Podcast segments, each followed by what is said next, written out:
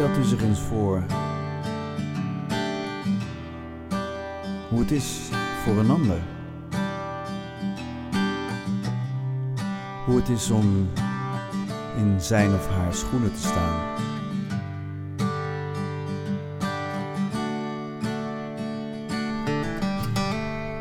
Stelt u zich eens voor hoe het is om iemand andere schoenen te staan. Maat 45 sportschoen of een paar laarzen. Stel er zich eens voor het is voor een ander.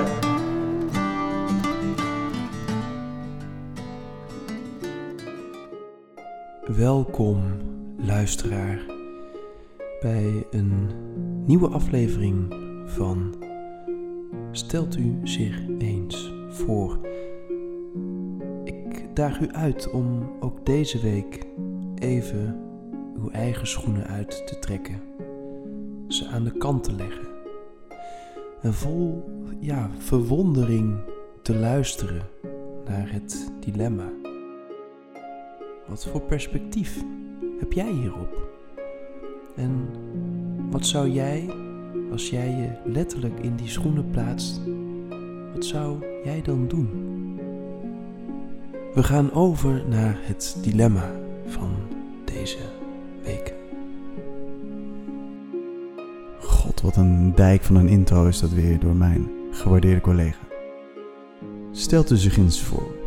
U bent net verhuisd en net aan het acclimatiseren in uw nieuwe huis. Dan gaat de bel. En u doet open, uiteraard, en dan staat daar de buurvrouw. En de buurvrouw staat daar met een doos bonbons. U maakt een praatje, een klein babbeltje, Hallo, welkom in de buurt. Je hebt doos schorenbonbons die ik zelf smol in kon krijgen. en u neemt ze met een glimlach in ontvangst. Eenmaal binnen maakt u de doos open. En wat blijkt? De helft van de bonbons mist. En een aantal zijn al aangevreten. Stelt u zich eens voor.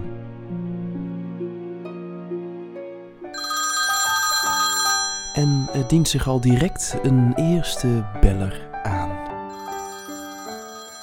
Hallo, mijn naam is eh, Peter. Eh, ik heb geluisterd naar de inzending. Ik zou het gewoon niet accepteren. Ik zou teruggaan. Ik zou zeggen, dit wil ik zo niet. Ik zou gewoon die doos bonbons terug, eh, ja, eigenlijk naar binnen smijten eigenlijk. Gewoon, gewoon hard gooien. En hopen dat, dat het een voorwerp raakt. Gewoon iets wat haar dierbaar is. Ik hoop dat ze een vitrinekast heeft. Mooi Met, met, met van dat servies, wellicht Delfts blauw. Want dat vinden die mensen ook leuk vaak, hè, die van die halve dingen geven. Eh, ik heb het te vaak in mijn leven meegemaakt. Ik accepteer het niet meer en ik hoop jij ook in dit geval. En ik wens je het allerbeste. En als je nog eens over wilt praten, dat kan. Eh, ik zal mijn gegevens achterlaten bij de redactie. Groeten! Ik eet ook wel eens een bonbon. Niks mis mee hoor. Mijn favoriet is denk ik de hazelnotenpralinet. Nou, geweldig. We gaan naar de volgende beller. Ehm, kijk, een bonbon meer of minder maakt niet uit. Het gaat om het gevoel van welkom geheten worden. Verzin er iets leuks mee. Ik zou er niet een te grote point van maken. Ik zou ook niet zo ja, flauw gaan doen dat je dan zoiets hebt van nou, dat ga ik terug doen. Welkom, beste beller. Toen ik hoorde dat het over chocola ging, eh, werd ik meteen helemaal lijnd opwindend. Ik ben een chocoholic. Ja, ik vind gewoon, als het maar iets met chocola van doen heeft, ben ik gewoon helemaal horny, helemaal geil. Eh, ja, bonbons, eh, een paar meer of minder. Ja, tuurlijk is het nicer als er gewoon meer bonbons zijn. Dat is meer om van te smikkelen. Maar ja, als er een paar ontbreken, ja, nou, uh, big deal. eh. chocolate is chocolate. I'm just saying, you know. Ik denk, ja, dat is toch raar? Ik weet dat ons Mimi het er ook een keer gehad. En, eh, maar dan niet meer van die pralinees, maar die had dan met een sixpack bier gehad, dat er al eentje uit was. Ja, dat vond ik ook zo raar toen. Toen heb ik ook tegen haar gezegd, nou, ga nou eens terug en ga nou eens zeggen van...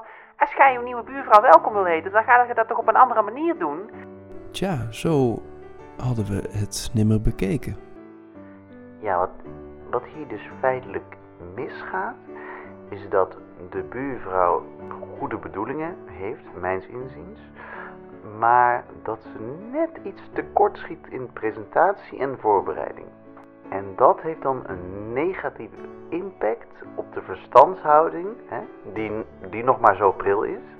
En dan is zo'n vriendschap of een relatie, is dan, dan begint dat meteen poreus te worden. Dat is een slechte zaak. Dank. Eh, mijn naam is eh, Vincent uit eh, Nederhemert. Eh, ik heb geluisterd naar het dilemma. Lastig, zeker. Eh, ja, ik zou ze eerlijk gezegd niet te moeilijk doen opeten. We zijn ook wel geneigd om een beetje moeilijk te doen in Nederland. Dat valt me op, wil ik ook gezegd hebben. Gegroet, Vincent. Wegsmijten, smerig voer. Ik zou in een dergelijke situatie met de doos onder de arm naar de buurvrouw gaan, aanbellen en vragen om verhaal. Ik vind dat het behoeft om even te controleren of het wel goed gaat met haar. Ik vind het gewoon een vorm van humor. Want die buurvrouw die verwacht natuurlijk dat die doos vol is en dan is die voor de helft leeg. Nou, en met dit laatste perspectief willen we deze uitzending afronden. We zijn u allen zeer erkentelijk voor de aandacht die u heeft genomen om naar dit dilemma te luisteren. En we merkten dan ook, u heeft zich echt verplaatst in die ander. Ik wil ook van de gelegenheid gebruik maken om vooruit te blikken op volgende week. Volgende week gaan we luisteren naar het dilemma van een zwangere vrouw die zichzelf alsmaar wil vingeren. Stelt u zich eens voor. Tot de volgende Stelt u zich eens voor hoe het is voor een ander.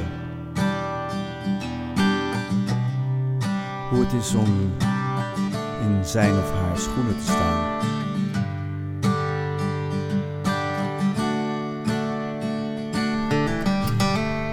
Stelt u zich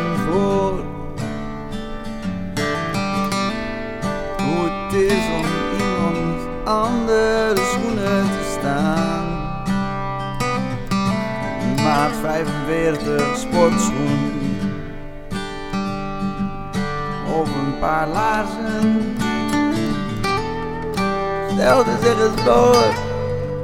Hoe het is voor een ander.